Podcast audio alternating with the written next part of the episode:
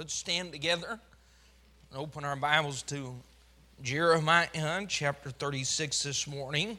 This morning we'll be preaching on the life of Baruch, the scribe and friend and devoted servant of the prophet Jeremiah. Let's start reading verse 1. The Bible says, It came to pass in the fourth year of Jehoiakim, the son of Josiah, king of Judah, that this word came unto Jeremiah from the Lord, saying, Take thee a roll of a book and write therein all the words that I have spoken unto thee against Israel and against Judah and against all the nations from the day I spake unto thee from the days of Josiah even unto this day. Maybe that the house of Judah will hear all the evil which I purpose to do unto them, that they may return every man from his evil way, that I may forgive their iniquity and their sin. Now, remember this God has pronounced judgment against the nation of Judah He's used his prophet Jeremiah to preach to this nation. Uh, they've been wayward, idolatrous, far from God. And he says it may be that they still repent. And here's what I want you to do, Jeremiah. I want you to write down everything that I have told you. And in it, now we have the book of Jeremiah that we're reading this morning. Verse 4 Then Jeremiah called Baruch, the son of Neriah. And Baruch wrote from the mouth of Jeremiah. Baruch was a scribe. So, although Jeremiah was receiving a direct word from God, it was Baruch that was actually penning those words. So, he wrote from the mouth of Jeremiah all the words of the Lord which he had spoken unto him upon a roll of a book. Jeremiah commanded Baruch, saying, I am shut up. Now, remember at this time, uh, because of his preaching, Jeremiah had been shut up in prison. And he said, I cannot go into the house of the Lord Therefore, go thou and read in the roll which thou hast written from my mouth. Now, can you imagine how unpleasant this assignment was? Here was a nation that had ignored and rejected the word of the Lord, and uh, now Jeremiah is sitting in prison because he had tried to preach the word of the Lord. So Jeremiah is saying, The very words that got me thrown in jail, I want you to go and proclaim to the people, read. Uh, this is at least 35 or 40 chapters of the book of Jeremiah read these words of condemnation to the people. Look what it says in verse 6 Therefore, go thou and read in the roll which thou hast written from my mouth the words of the Lord in the ears of the people in the Lord's house upon the fasting day. And also thou shalt read them in the ears of all Judah that come out of their cities. It may be that they will present their supplication before the Lord and will return every one from his evil way for great is the anger and the fury that the Lord hath pronounced against his people. And Baruch the son of Neriah did according to all that Jeremiah the prophet commanded him, reading in the book of the words of the Lord in the Lord's house. And it came to pass in the fifth year Jehoiakim the son of Josiah, king of Judah, in the ninth month, that they proclaimed a fast before the Lord to all the people in Jerusalem and all the people that came from the cities of Judah unto Jerusalem then read Baruch in the book of the words of Jeremiah in the house of the Lord, in the chamber of Gemariah, the son of Shaphan the scribe, in the higher court at the entry the new gate of the Lord's house, in the ears of all the people. I want to preach on the life of Baruch for just a few minutes this morning. Baruch was not a primary figure in the scripture, but played a secondary role. And that's more or less what I want to talk about. The majority of Christians will never be called to pastor, never be called into evangelism, never be called as a missionary. And most will never stand behind a pulpit. Most will never lead a congregation. Most will never share the spotlight. But the majority will find themselves in a position of being a role player, usually out of the spotlight. And when we think of the book of Jeremiah, we usually think of the prophet Jeremiah not Baruch, but it was actually Baruch that wrote most of the book and penned the words that we've read here in chapter 36. Baruch is only mentioned in four of these chapters. But he spent 18 years with the prophet, turbulent years in the history of Judah, and then they witnessed together the destruction of Jerusalem and the captivity in Babylon. But he wasn't a great prophet like Jeremiah. He wasn't a politician, he wasn't a priest. He was a simple scribe, a role player. Let me say this we talk about teamwork, we talk about church and fulfilling the Great Commission and doing God's work. There's a lot of teamwork involved. And one of the greatest jobs a pastor has is getting the people to understand their role and the importance of their role because Satan will try to minimize that in our hearts and minds and say, You're really not important. What you're doing is really of no value, and that's one of the greatest ways that he uses to discourage his servants. And because there are some that are often in the spotlight, we might admire them more. Or when we talk about Capital City, usually the pastor is given the credit, when in fact the pastor does a very small portion of the work that's done around here. Can you imagine if one man had to carry this church and all the responsibilities and the weight of the ministries and the obligations? Thank God for all of the role players and all the people that are involved. Last week was the Super Bowl. I know most of you are not interested in the Super Bowl, but if you watch team sports uh, over the past few weeks, the really the headline news was all about Peyton Manning. Peyton Manning, for those of you that don't follow football, is a famous quarterback. And for years, he's been one of the best in the league. So everyone predicted that the Super Bowl would be about Peyton Manning, the star quarterback. And guess what? It wasn't. Turned out to be about all those other players on the team that work just as hard and sacrifice just as much. They're just not in the quarterback position, so they're not recognized for their sacrifice in the work that they do. And just as a good coach is grateful for the, those on his team that played different roles. So, God, the captain of this team, is grateful for every servant and every person that is involved working and serving and doing something for the cause of Christ. Now, here's, here's what I want you to see as we study the life of Baruch this morning. Really, two things accepting the role or the responsibility that God has given us and then excelling at that role. Too often, here's what Satan does he diverts our attention and gets us to focus on someone that's in a more important position. Someone with greater responsibility, someone that has more talent. We focus on the singers or the pianists or the preachers and forget about. I, am thankful for all the role players in this church, for people like Miss Sandy Coupe, who for 25 or 30 years has taught in the Christian school day after day, month after month, year after year, has gotten up early, put her house in order, fed her children breakfast, driven into the school, and then taught all day long. Put up with your kids and my kids. And most of the kids that have gone through this church at some point have gone through one of her classes, survived, amen, and thrived and grown as a result of her sacrifice. But very few people, she is an invisible member at Capital City Baptist Church unless you've sat in her class. I thank God for those role players.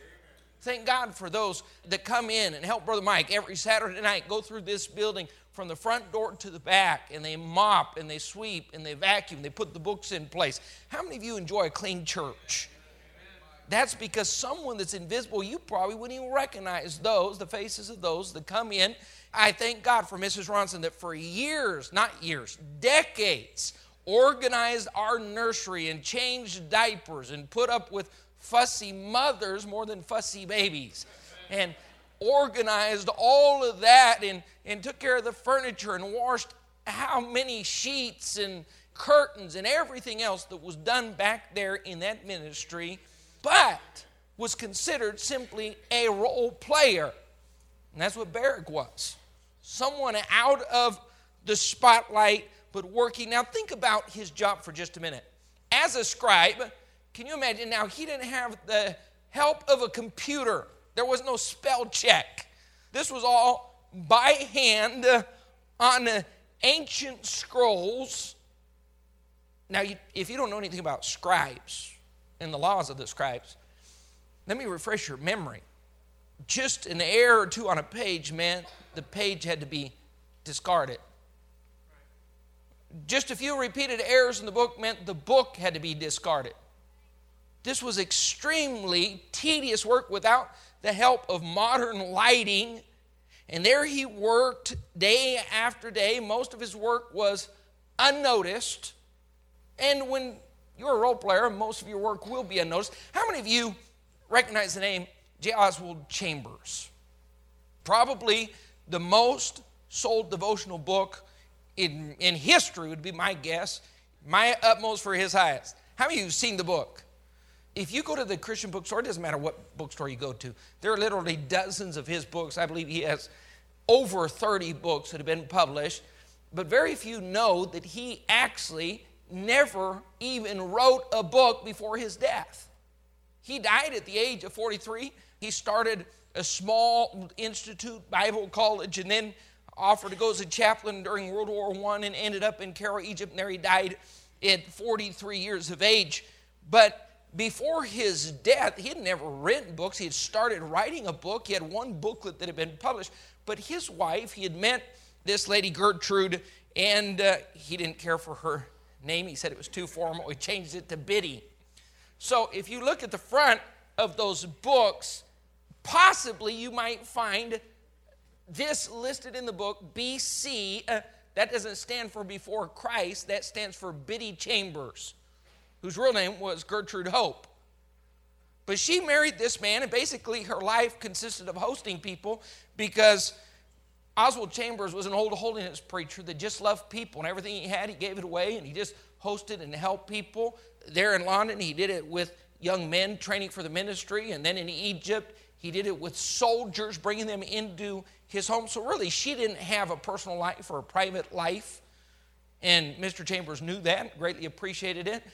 But she was a skilled speed writer. She could write 250 words a minute. Now, that's basically more than we can speak. And here's what she did every time he spoke or taught or preached, she took notes. And upon his death, she began to write that and pass it out, and began to become published.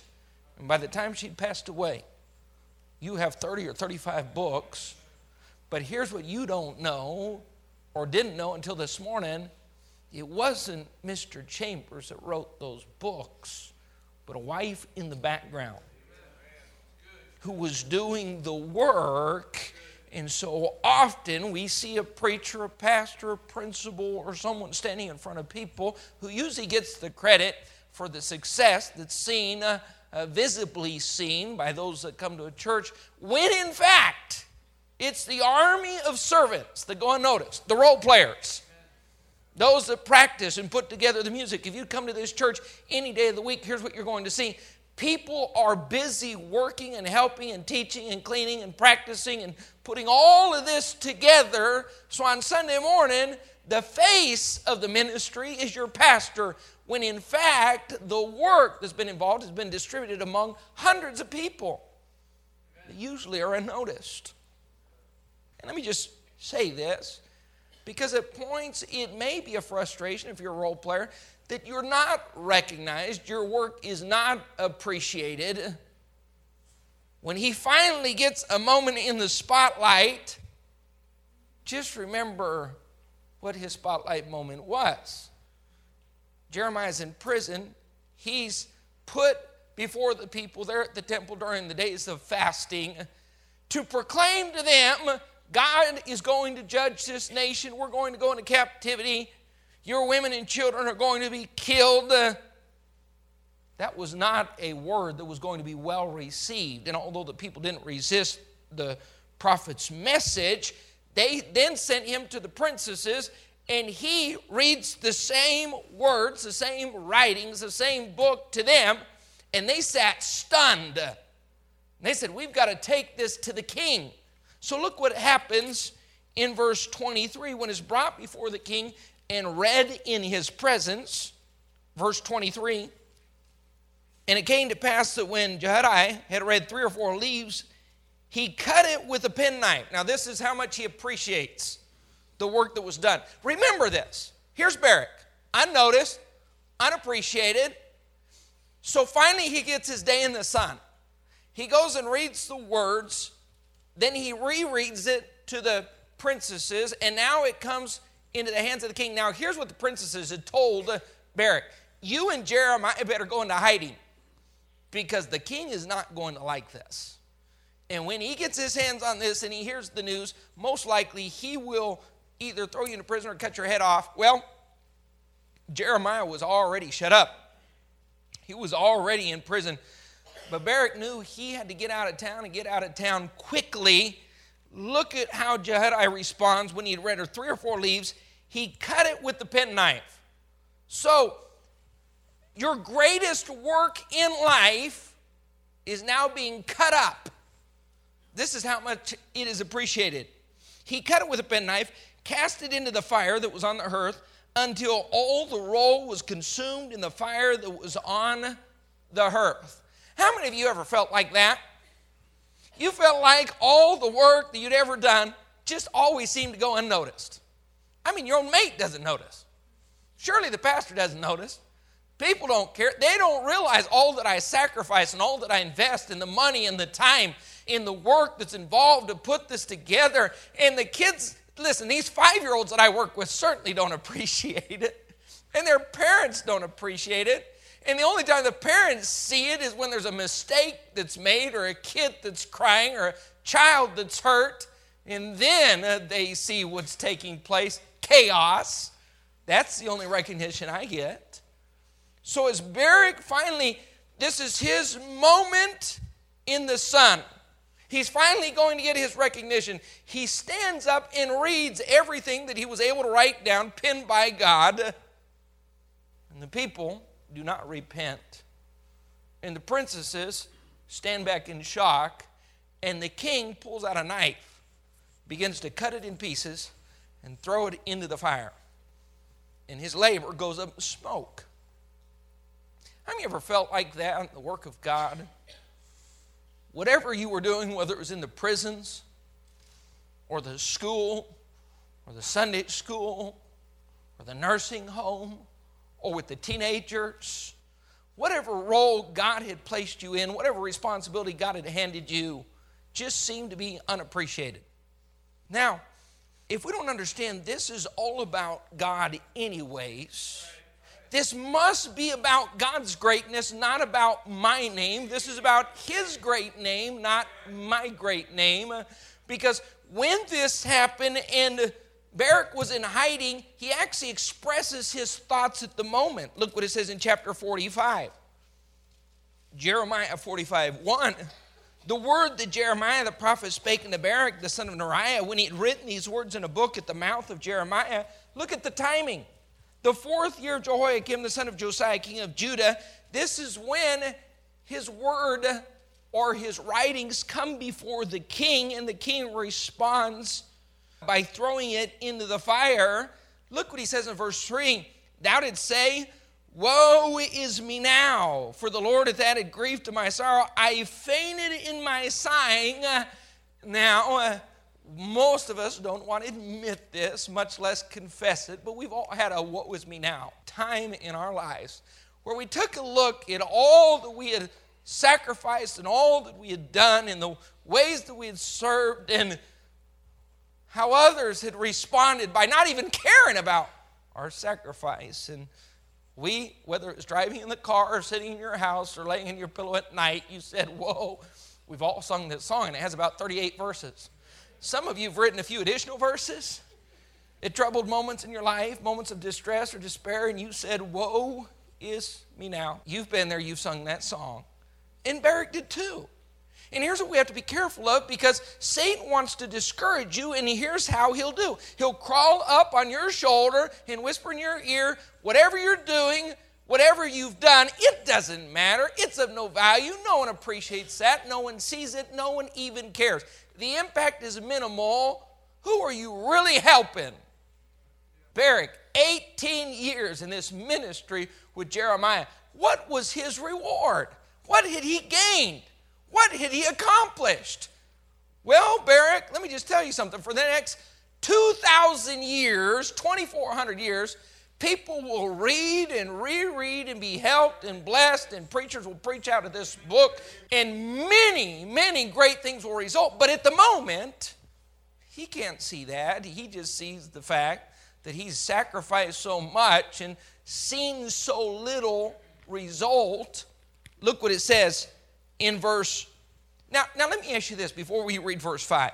How did God respond to that song that's so famous and has been sung by so many Christians? Basically, in a nutshell, if you read verse 4 and 5, God says this I know. Baruch, I know about your situation. I know about your plight. I know about this nation. I know about the judgment that's about ready to fall.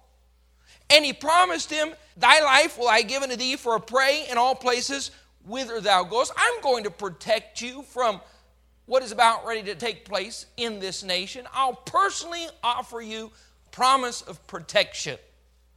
But here's what we want God, you know, it'd be nice occasionally if someone would at least notice what I'm doing. Anybody ever felt that way? It'd be nice at least if someone cared. A simple thank you would make my day. Anything, Lord. Now, look what he says in verse 5 Seekest thou great things for thyself? Now, hold on for a minute. I want you to think about your work and what you're doing for Christ, what you're doing for the work of God. Most of what we do will never be recognized, never be understood, never be appreciated so if you're seeking something great for yourself, forget about it. You're in the wrong business. You might as well go out into the world, get a job, and seek a fortune because when it comes to the work of God, very few get recognition, and those that get recognized, it's the wrong kind of recognition. And so here was the question that God had for Baruch Baruch, you're a scribe, you work in private most people will never even see the work you do. Definitely, they will not appreciate it. Some will rip it up, cut it up, throw it into the fire. But here's my question, Baruch whose greatness, whose glory, whose honor are you seeking? Don't seek great things for yourself. What a tragedy, what a mistake that because of our fleshly nature, we want some kind of recognition. We want a pat on the back at least a little praise. What if you preach in that prison or that nursing home or teach that class or work in the Sunday school or clean the church for 20 years and no one notices? Let me ask you this if they hated Jeremiah for preaching the truth, do you think there was any love here expressed by anyone in this nation for Baruch, the scribe? For writing this book? Folks, there, were, there, there wasn't a single soul in this nation that loved this man for the job he had done. Not a soul. But here was God's question Whose honor are you seeking? Seekest thou great things for thyself? Seek them not. Now, although his work was unnoticed, he embraced it. Although it was unappreciated, he embraced it. He accepted his role. That's what I want to emphasize this morning. Whatever your role is in life, whatever God has for you, embrace it, accept it. Here's what we want I want something greater, I want something bigger. I want something with a greater impact, more visible, more noticeable, more appreciated. God says, why don't you just accept the role that I have given you? I've given you a talent. It's called writing. Now go use it. And don't just accept it, excel. Now, many will come to the point in life where they'll accept their role, but excelling over time, not a day or a week. When I talk about time, I'm not even talking about years, I'm talking about decades. Excelling in that role long term what is difficult. Under distress, under great pressure, Baruch excelled in his role. Now, here's what Satan wants you to do he wants you to become discontent where you're at. And here's discontentment it's simply saying, I want something greater. Greater than what God has for you? How can there be something greater than that? Whatever God has for you is exactly what you need to do, and that's where you exactly need to excel. I only watched a few minutes of the Super Bowl, but we were all expecting the quarterbacks or the running backs to shine. And to our great surprise, a linebacker, an unheard of linebacker, a role player named Marvin Smith, a guy who's better known as Steve Smith's brother.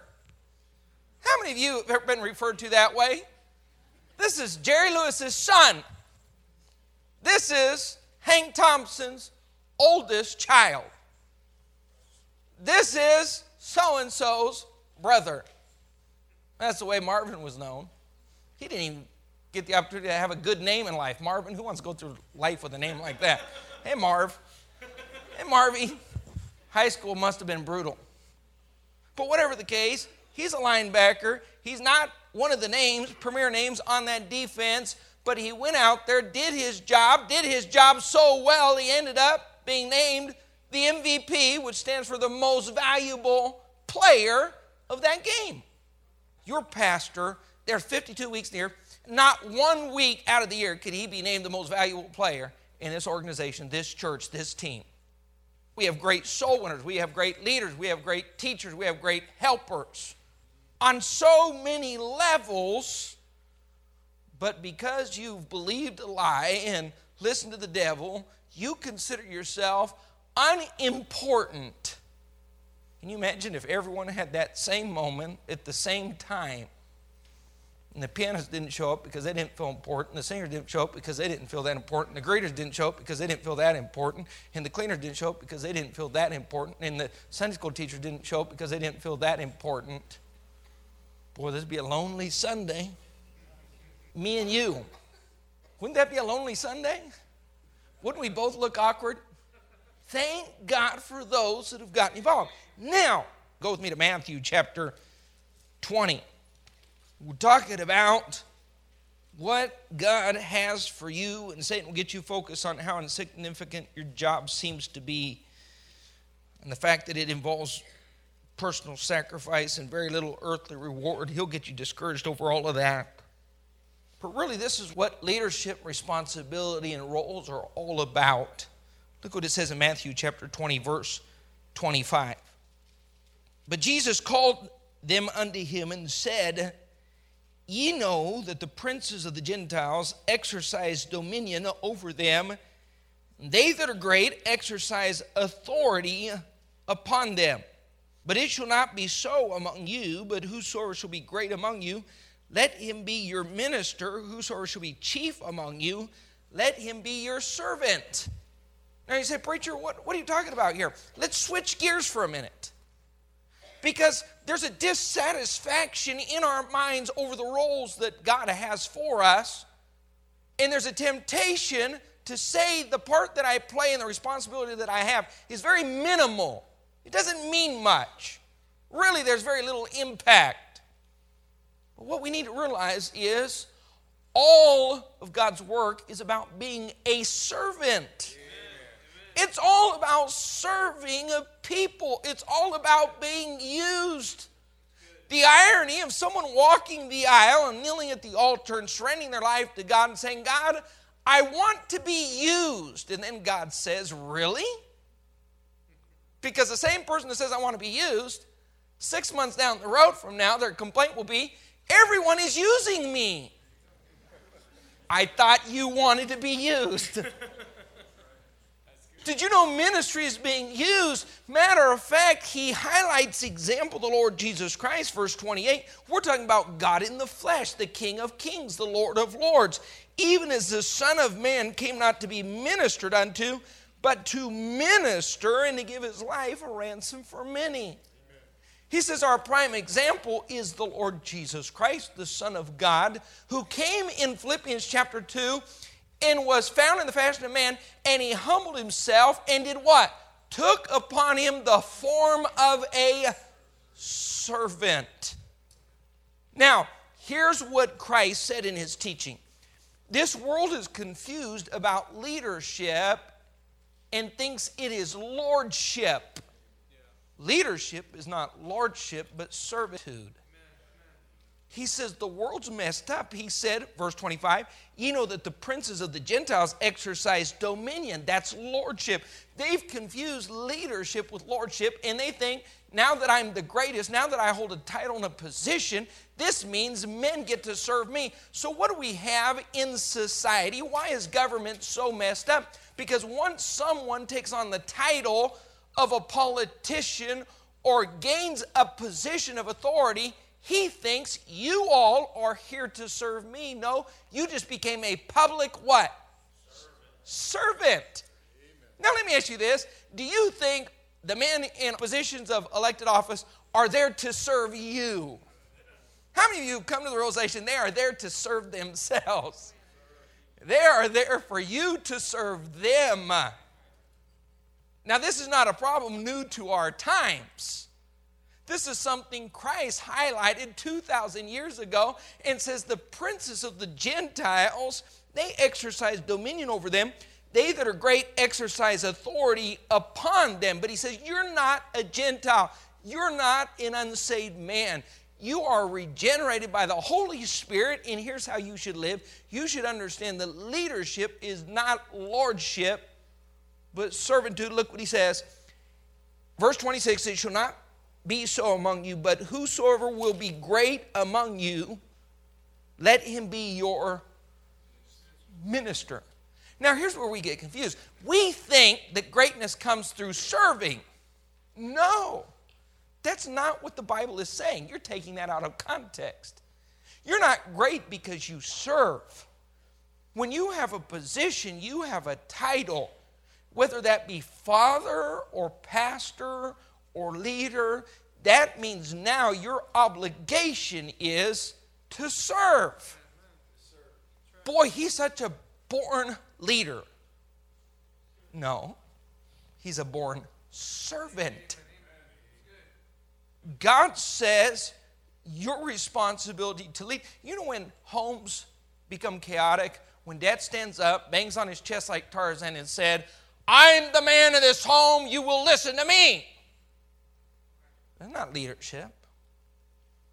Leadership serves, and everyone follows that kind of leadership. I've been given a position as your pastor. You know what that means? I'm your designated servant. You know what my job is? Whether it's mopping the floors or cleaning the building or studying for a class or preaching a message, I am the designated servant of this church. And until you as a leader realize that, listen, here's leadership God says, I'm going to see how you can serve two, and if you serve them well, I'll let you serve four. And if you serve four well, I'll let you serve eight. And if you serve eight well, I'll let you serve 16. You serve 16, I'll let you serve 32. This is why young people are stunned when they go into the ministry. They expect a title, a position, and respect, and instead they get work. When Miss Gammas was given a class, she wasn't given 22 little servants she became the servant to 22 three year olds. You know who serves them? She does because she's the greatest. Leadership means she had to make herself their servant. So when we talk about roles, our gripe is I am just a servant, I'm everyone's servant. Yes. That's leadership. And you know why you can't advance? You can't embrace that. Because no matter what position of leadership you're given, whether that's in a jail, when you walk into that jail, you become the servants of prisoners. That's humbling. Well, I don't like their comments. I don't like their reaction. I think they ought to be more supportive. I don't understand what's going on. You don't understand a Bible principle. The Bible principle is he that is the greatest isn't great because he's a servant. He that is given a title or a position, he that is the greatest, must understand his duty, his obligation, his responsibility is becoming the servant. I hold the greatest title or position of authority in this church. That means my obligation is to be the greatest servant, not to demand service but to offer service. And here's what Baruch found out. When he was put in a position of authority, when his authority increased, his responsibility increased, this meant being a greater servant. You know what you ought to do? Do a little study in your Bible. Leaders, and the word leader, not mentioned. Servant is mentioned. God never referred to Joshua, that great captain, that great general, that great leader, as a leader. He referred to him as a serpent. Moses, the greatest leader of all time.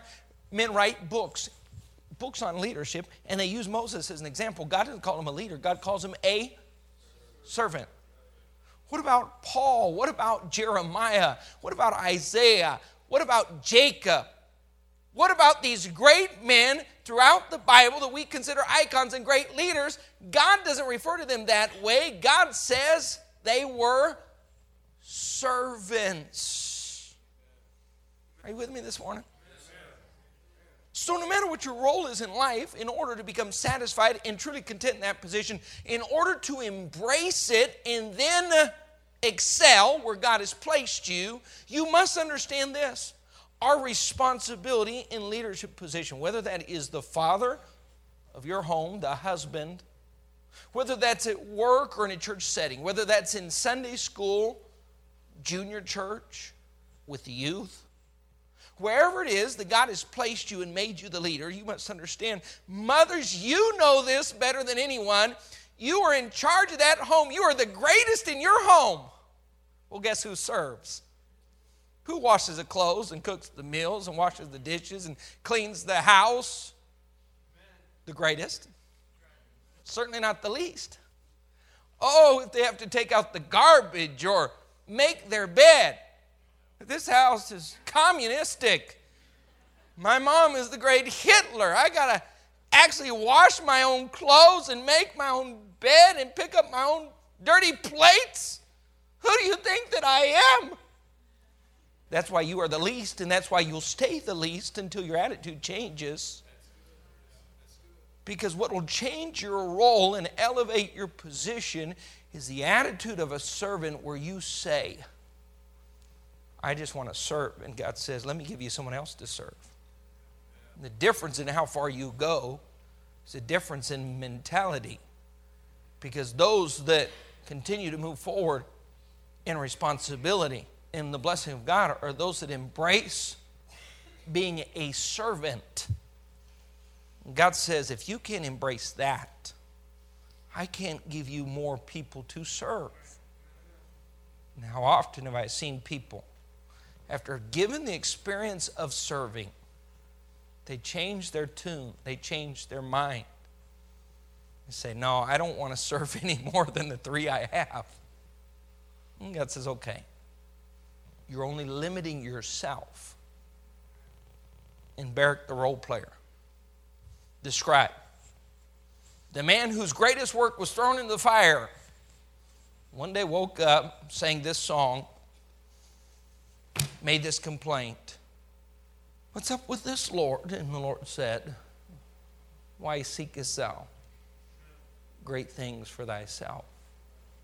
I've made you a servant. And here's a real leader. Real leaders prefer the opportunity to serve over the opportunity to exercise authority. You ready for a secret? The thing I hate most in pastoring is having to be the boss. I prefer to serve you. I prefer to serve the meal. I prefer to clean the building. I prefer to do the work of this church over having to step up and step into someone else's life and be a boss. And if you're a father, if you're a true leader, you'd much rather serve than exercise authority. If you're a husband and a real spiritual leader, you would much rather serve that woman than boss that woman. If you're spirit filled and Christ like. Being a leader is not about being the boss. What did Christ say? He that is greatest is your minister, he's your servant. His position is to say, I'm going to serve you. And if you've never gotten to that point in your life and in your mindset, you're going to be a discontent no matter where God puts you. You're going to run around looking for the limelight, looking for a pat on the back, a few more accolades, be angry and frustrated with whatever role. And here's what the world preaches discontentment. You'll be discontent with your role as a wife, as a teen, as a child, as a church member, or discontent in your leadership. Because when you misunderstand your role and you put down the long arm of the law, and I'm the boss, and everyone better understand I'm the boss, no one's going to like you. And no one is going to follow you. So your frustration will only increase as you try to trumpet the fact that you are the big cheese. And everyone else says, don't feed us any more cheese. We're tired. We're grieved. We don't want any more.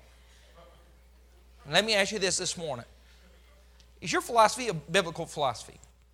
Can you say in your heart, I'm not discontent with the role that God's given me? I've embraced it. I'm excelling in my role. And if God has me right here, I'm totally satisfied with what God has for my life. Are you walking around saying, I want a bigger area of authority? I want more responsibility. I want more accolades. God says, here's the problem I have to trust you as a servant.